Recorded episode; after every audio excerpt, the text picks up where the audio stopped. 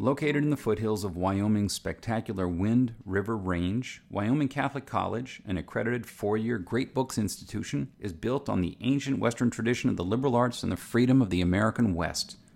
The college offers its students an immersion in the primary sources of the classical tradition, the grandeur of the mountain wilderness, and the spiritual heritage of the Catholic Church. Students experience the illumination of imagination and intellect through the Great Books and traditional disciplines, literature and philosophy, mathematics and theology, science and Latin, and an outdoor program second to none. The college celebrated an in-person graduation with its seniors last year and welcomed its largest freshman class ever this year. Learn more about the college's unique space in the world of American higher education at wyoming catholic dot e d u. Peter Leithart is president of the Theophilus Institute in Birmingham, Alabama. He writes for First Things often, been writing for the web many times and for the uh, magazine. He's been with us on the podcast before. Today he's here to discuss his new book, Baptism: A Guide to Life from Death. Welcome, Peter. Thanks, Mark. Great to be with you. First thing, Peter, the, the subtitle there, A Guide to Life from Death. I think the press made a mistake in the prepositions, right? I mean, shouldn't it be from life to death? I mean, how did this happen, Peter? Yeah, uh, that's not a mistake. It uh, it's it's what the uh, It's what the book is about. I'm arguing that uh, baptism is associated in the New Testament primarily with the gift of new life, with the gift of new creation that uh, Jesus brings by his Spirit, that uh, Christians enjoy by being part of the body of Christ in his church, and baptism is the entry into that, the life of the new life of the church. And in the New Testament, the image is frequently of baptism as a death Uh, and resurrection. Uh, Romans six is probably the most obvious case, mm-hmm.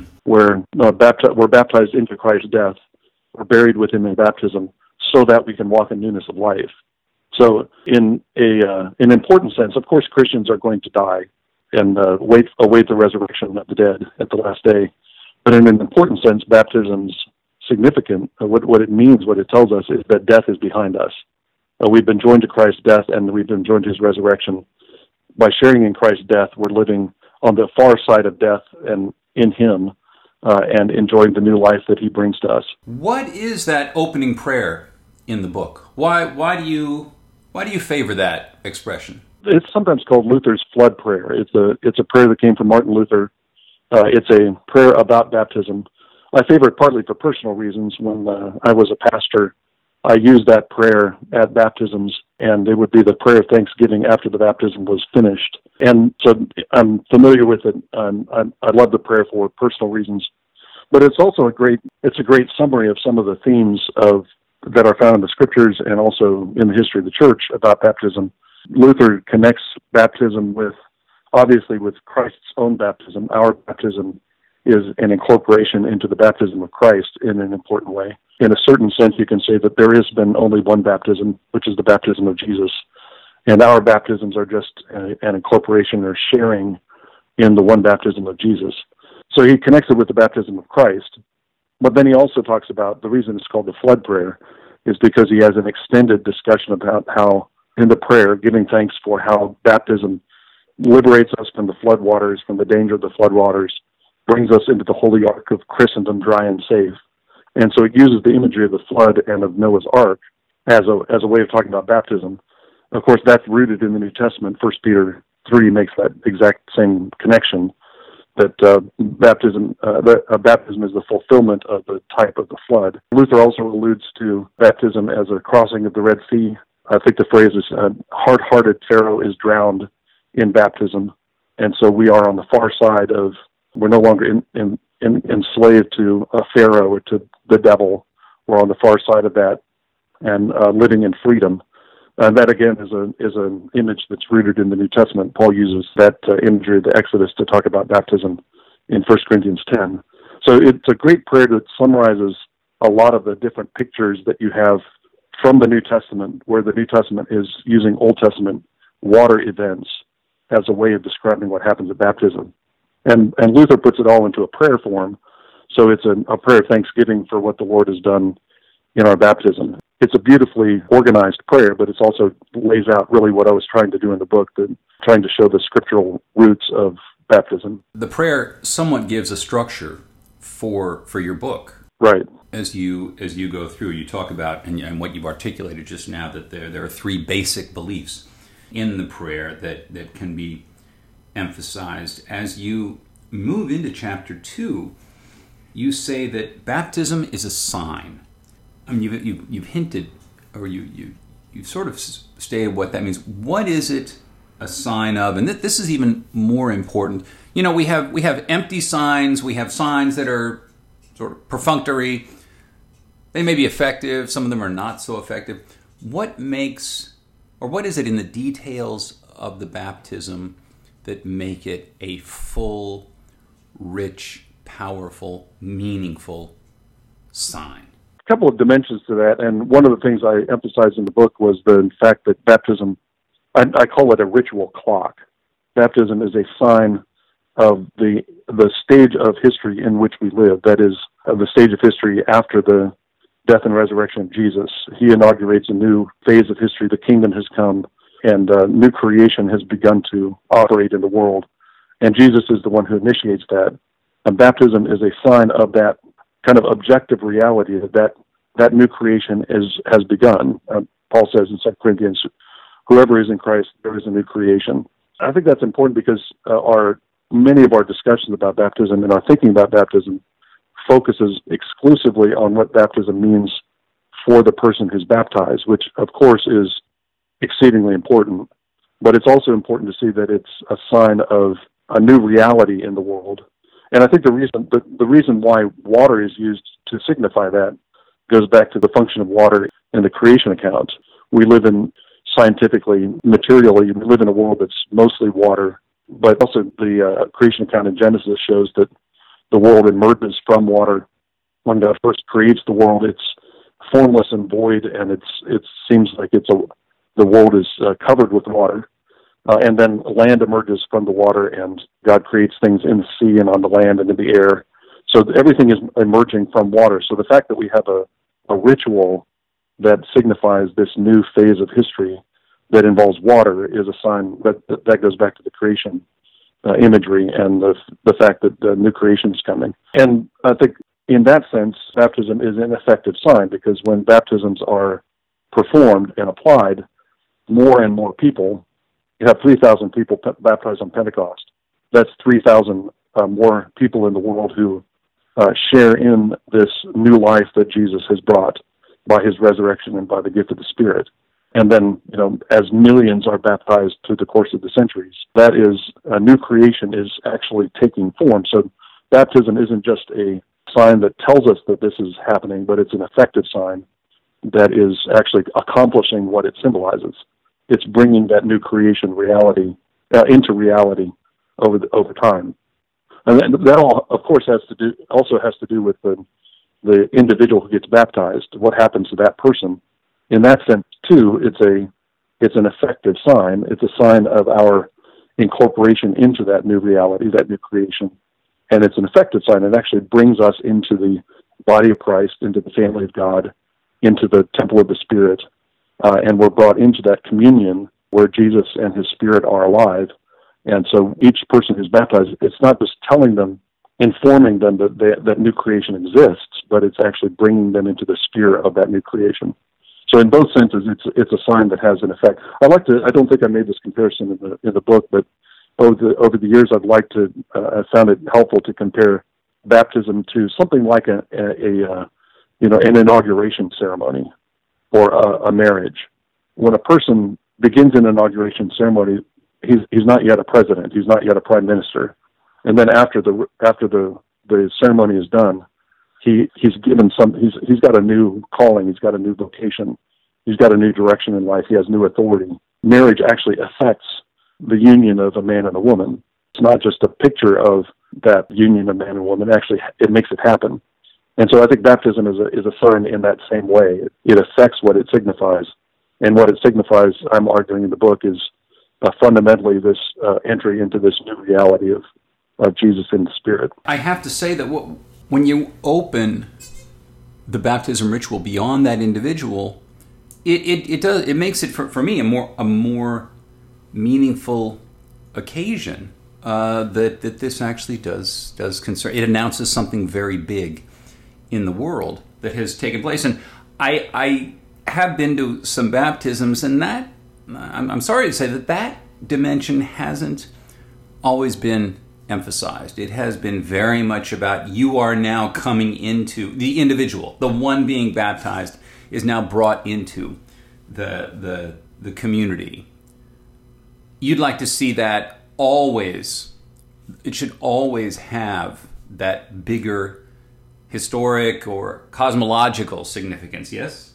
Yes, I think it, the two things go together. I don't wouldn't want to separate them, but yes, yes. I think baptism is diminished if that more cosmic and uh, historic uh, objective reality is is missed. Yeah, it does. It narrows baptism down just to the individual's experience. And I think that you know, I'm, I come from a tradition where it's common for a baptismal ceremony to include a lot of discussion by the pastor about what baptism is not doing, because uh, there's a you know, in, in certain circles of Protestantism, there's worries that too much power will be attributed to baptism. And you don't want to be mistaken for a Catholic by saying, uh, you know, baptism is is somehow an objective. It, it objectively brings you into this, this new creation. You don't want to you don't want to talk about baptismal regeneration, because that would label you as a Catholic. So there's a lot of discussion in, in some Protestant circles, the circles that I uh, tend to be in, in that it's more negative than positive. It, so even with the individual, it's not this is this is God's gift to you in this moment, but it's make sure that we don't attribute too much power to it. And I think that uh, the New Testament, I think, uh, is pushing in, in exactly the opposite direction. I have a list at the beginning of the book of all the things that are attributed to baptism by the apostles. I mean, Peter, First Peter three, Peter says, "Baptism now saves you," and we have to we have to try to figure out what he means. It's not straightforward what he means, but it's still a statement that attributes enormous power to baptism. And that's in the context of, uh, of linking the bapti- uh, linking baptism to the flood. The flood is an epical event in world history, in biblical history. And Peter's saying that your baptism is of the same order and actually is uh, surpasses that event of the flood. So I, I think that yeah, both the individual focus and then the, the, the frequent focus on the frequent worry about uh, attributing too much power to baptism, I think that really diminishes it. And I think the New Testament is Uh, teaching us uh, something very different. The baptism is this, it's an act of God that's having a, uh, a an effect on the world that is part of the way God is bringing the new creation uh, into reality. Let's pause for a moment to ask if you were looking for a Catholic university where the greatest works of Western and Catholic tradition are the foundation for learning, all in an environment that is faithful to the magisterium. That's the University of Dallas in Irving, Texas. Recommended by the Cardinal Newman Society, the university offers an exceptional liberal arts education with undergraduate and graduate programs in arts and sciences, business, and ministry, as well as a campus in Rome, Italy, all of them preserving the wisdom of the past while preparing students for world-changing futures. Academically excellent, always faithful. Apply today at u dallas dot e d u. You say Christians live not toward death, but from death. Is there something in the individual being baptized that dies in that process? What, what does something die inside, I mean, so to speak? I, I would say there are various ways in which the, the person dies. And then there's a, I think that the Spirit is at work in the baptism. You move from kind of being in Adam. Uh, if you're united to Adam, then you're united to a, a dead humanity, a dying humanity. Uh, and baptism puts that to death and brings you to the new life of Jesus and the new life of the Spirit. So, uh, and that that's the more traditional way to think about it, as a as a kind of cleansing of original sin would be another way to say that. But I think there's other other ways too. That you, you think about an adult baptism, an adult convert who gets baptized, uh, and that person has all kinds of loyalties. He has all kinds of uh, commitments. He has a particular past. And he has a particular trajectory in the future. He's got a family and in-group. He's got a, a way of thinking about those who are outside his his personal circle of friends and family. And all that gets reshuffled, and, and I, well, I would say it, it not, doesn't just get reshuffled, but that whole world that he's part of dies in baptism. He's given a new past. Now he's incorporated into the into the history of Israel, the history of Abraham, Israel, and Jesus.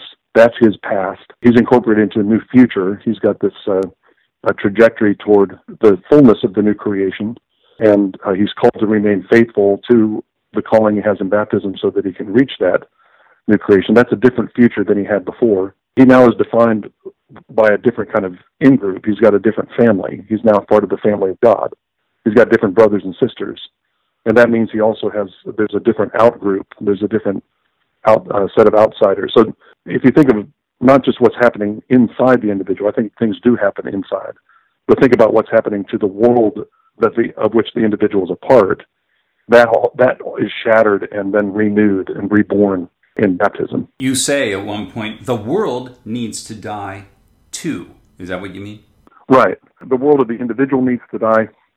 I think that's in the chapter when I'm talking about the flood and trying to think through the implications of connecting baptism to the flood. That's a pretty dramatic typology uh, because the, the flood comes at a point where astonishingly, shockingly, the Lord regrets, according to Genesis six, the Lord regrets that he had made man.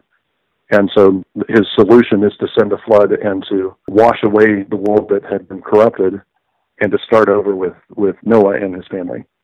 So uh, that's a, the flood is, uh, according to Genesis, the flood is the death and resurrection of the entire universe, of, of earth.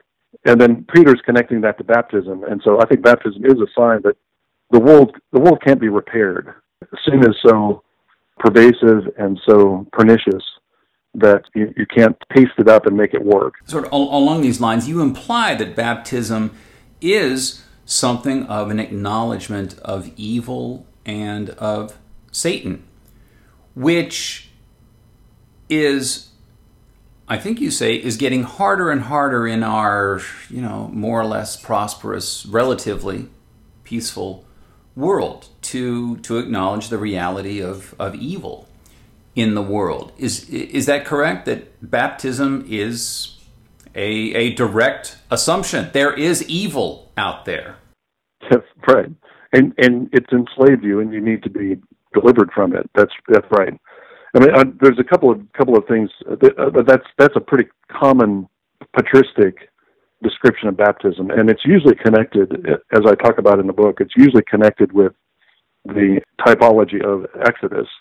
So the the church fathers talk about, you know, baptism as being like a new Exodus, which means that the Pharaoh who holds us in thrall has been defeated, and that Pharaoh is often is described as Pharaoh, the Old Testament Pharaoh who enslaved Israel, is a type of the devil. And uh, there's some kind of colorful uh, descriptions in the church fathers where a person who is entering into the font for baptism, the devil is pursuing that person into the font because he doesn't want to lose one of his slaves, and then the devil gets drowned in the water. Uh, apparently, apparently, evil spirits can't swim, so they get uh, they get drowned in the water. Uh, but yeah, that's that's one kind of typology. The, the other uh, the other thing that's connected with that, of course, is the Uh, frequent use of exorcisms within baptismal rites. Um, there are still churches that do this, that have a renunciation of Satan that's part of the rite of baptism. And that was almost universal, as far as I can tell, in early church baptismal ceremonies. There's a, there's a recognition, that goes back to the death, the death theme, there's a recognition that the person who's being baptized is enslaved to the devil. He's part of a world that is enslaved to the devil. And baptism is his release from that and his liberation from that, from Satan. You know, uh, the point you make about uh, that that conception being difficult for us to fathom, I picked up from Alexander Schmemann, the great Russian Orthodox theologian of the twentieth century, um, who talks about our yeah our, our prosperity and our peacefulness. We, we don't believe that there are evil forces and evil spirits that seek to enslave us, and often it's the th- things that seem innocuous. Um, our very prosperity can become a kind of in, in, uh, demonic enslavement to the things of this world, a demonic enslavement to comfort. Christians in Africa will talk about actual demonic activity, and they, they know that that's real. Christians in the West are typically not so so thoroughly aware, Pentecostals more than the rest of us, but not so thoroughly aware of the devil's activity. But Schmemann is saying that even the most innocuous and peaceful and apparently prosperous and even good things can become demonic enslavement. And so baptism is a renunciation and a liberation from that whole world that's under Satan's dominion. And is, is this why you say that baptism, uh, while it does make every person, you say, quote, a saint, a holy person, a priest, but also baptism makes you into something of a soldier? Is that right? Yes. Biblically, I'm picking up on typology. This, again, it's a, I think it's implied by Scripture. It's picked up by the Church Fathers, where they, the Exodus is a baptism. Paul is explicit about that in First Corinthians. But then the Church Fathers say, well, the next, the, the exit from Egypt is a baptism. The entry into the land is also a baptism, because this, you have a kind of exodus when Joshua crosses from, from the wilderness into the land. The waters of the Jordan River part, and Israel passes through. So on either end of their sojourn in the wilderness, there's a there's a passage through water. And the Church Fathers pick up on that as a as a type of baptism. Uh, and they, they make a lot of the fact that uh, the name Joshua and the name Jesus are the same name. And so those who, the Israelites who pass through the waters of the Jordan are following uh, Joshua as they conquer the land. Uh, then uh, Christians who follow the new Joshua, Jesus, through the waters of baptism are called to be soldiers fighting with spiritual weapons, fighting with the weapon of bold and faithful witness particularly. That's, uh, but we're called to that kind of militancy. Uh, and I, I think that you know, there's a there's a long tradition of talking about uh, martyrdom as a kind of baptism, a baptism in blood that kind of that brings to that brings a water baptism to its fulfillment. And I think that's that connection that you find in the Church Fathers is a is a sound one. When we're baptized, we're called to be witnesses, uh, and that means uh, witnesses in places where our witness will be opposed, in situations of threat, uh, when our witness is contended and and uh, and uh, condemned.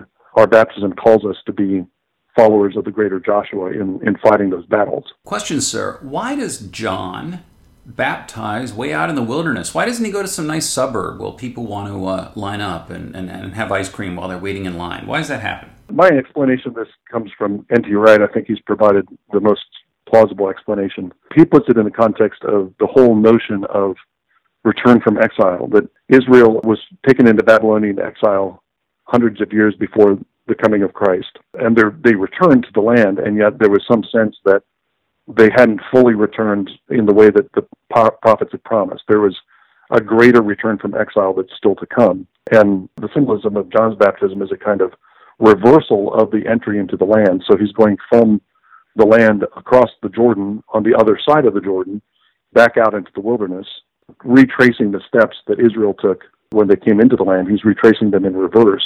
Hmm. Then he's baptizing people as a sign that they are, they're the ones who are going to be the those who return to the land, enjoy the fullness of the return from exile, and enjoy the fullness of God's blessing in the land.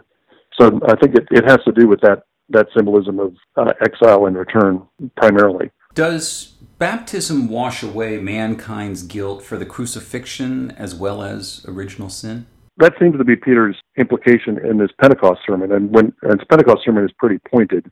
So it's an accusatory sermon. It's a proclamation of the gospel.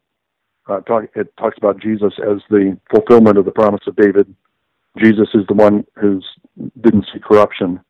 But then when he gets to the climax of the sermon, he's pointing his finger at the Jews who accused Jesus and sent him sent him to the Romans, uh, and says that the one that they had that they had condemned is now Lord in Christ. And the reaction is, what what can we do to be saved? And his answer is, believe on the Lord Jesus Christ and uh, repent and be baptized, and you'll receive the promise of the Holy Spirit. So that that does seem to connect the sin of the cross, the crucifixion, directly. Baptism is directly their solution to that, as it were, because you're, you know, when you're baptized, when you're baptized in that situation, somebody who has shouted, "Crucify him, crucify him," a couple months before, he hears Peter preach, and then he decides, I, I'm, I want to be a follower of this Jesus. I was wrong. And his baptism is a public sign that he's basically changing sides.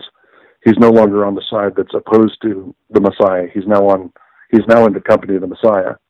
So I think that it does have that specific force in Acts two with Peter's Pentecost sermon. You end on an inspiring note of belonging. You say, when the bullies and demons return, remind Jesus and yourself, you are his. Is this the ultimate good of baptism, that we are with him and of him? We belong to him. That is one of the ultimate goods, I guess I would say. I think there, there are many, many things you could say about it, but I think that's, and the, the logic there is the logic of Romans six, where Paul declares to the Romans, don't you know you've been baptized? You've died with Christ. You've been buried with him in baptism. Now walk in newness of life. And the other thing he says as a consequence is, now consider yourself to be dead to sin. So there's a kind of, um, Paul is, a, to use a modern a modern lingo, Paul is telling them to conform their self-image to what was declared about them in their baptism. Baptism said that they died to the world. They died to sin. And so they should think of themselves as dead to sin. Baptism is a declaration, a claim, God's claim on the person who's being baptized. And so we should consider ourselves as God's. We're, we're not, we are not our own. We were bought at a price. We were claimed by God at baptism. And that means we have obligations because we belong to him, but it also means we have assurance that we are his no matter what kind of threats we face, no matter what kind of suffering we undergo. We belong to him, and we can constantly remind ourselves of the reality of the bap- of our baptism that uh, is the objective sign of that claim on us. Final question. You dedicate the book to your father. Was that because of something you wanted to relate specifically to baptism, or was this some more general honorific? Yeah, uh, it was... Um, I realized as I was finishing up the first draft of the manuscript that I was doing it on the first anniversary of his death. And so it was, that was the particular reason for dedicating it to my father. But I, I do think that he was a lifelong believer, a lifelong Lutheran, baptized as an, an infant and died at the age of ninety-eight in the same church, the same congregation where he was baptized. He spent uh, ninety-eight years as a member of the same congregation. Uh, which is um, a, a remarkable thing, as, as uh, in, particularly in this in our time. So um, it was the anniversary of death that made made me think of this. But I also think that I think that he would have appreciated what I was saying in the book. When I, I, I grew up as a Lutheran and went through a, a transition into a, a Reformed Presbyterian setting, but over the years I've become more appreciative of uh, Lutheran of Lutheran theology. In particular, Lutheran theology of the sacraments, and uh, I think he would have appreciated the kind of Lutheran overtones of uh, of this particular book. The book is Baptism: A Guide to Life from Death. Pastor Leithart, thank you for joining us. Thank you, Mark. I enjoyed it a lot. And thank you for listening to our conversation, which has been supported by Wyoming Catholic College, which combines great books, the Catholic tradition, and the great outdoors of the American West into an extraordinary education. Go to wyoming catholic dot e d u or contact the admissions office at eight seven seven, three three two, two nine three zero.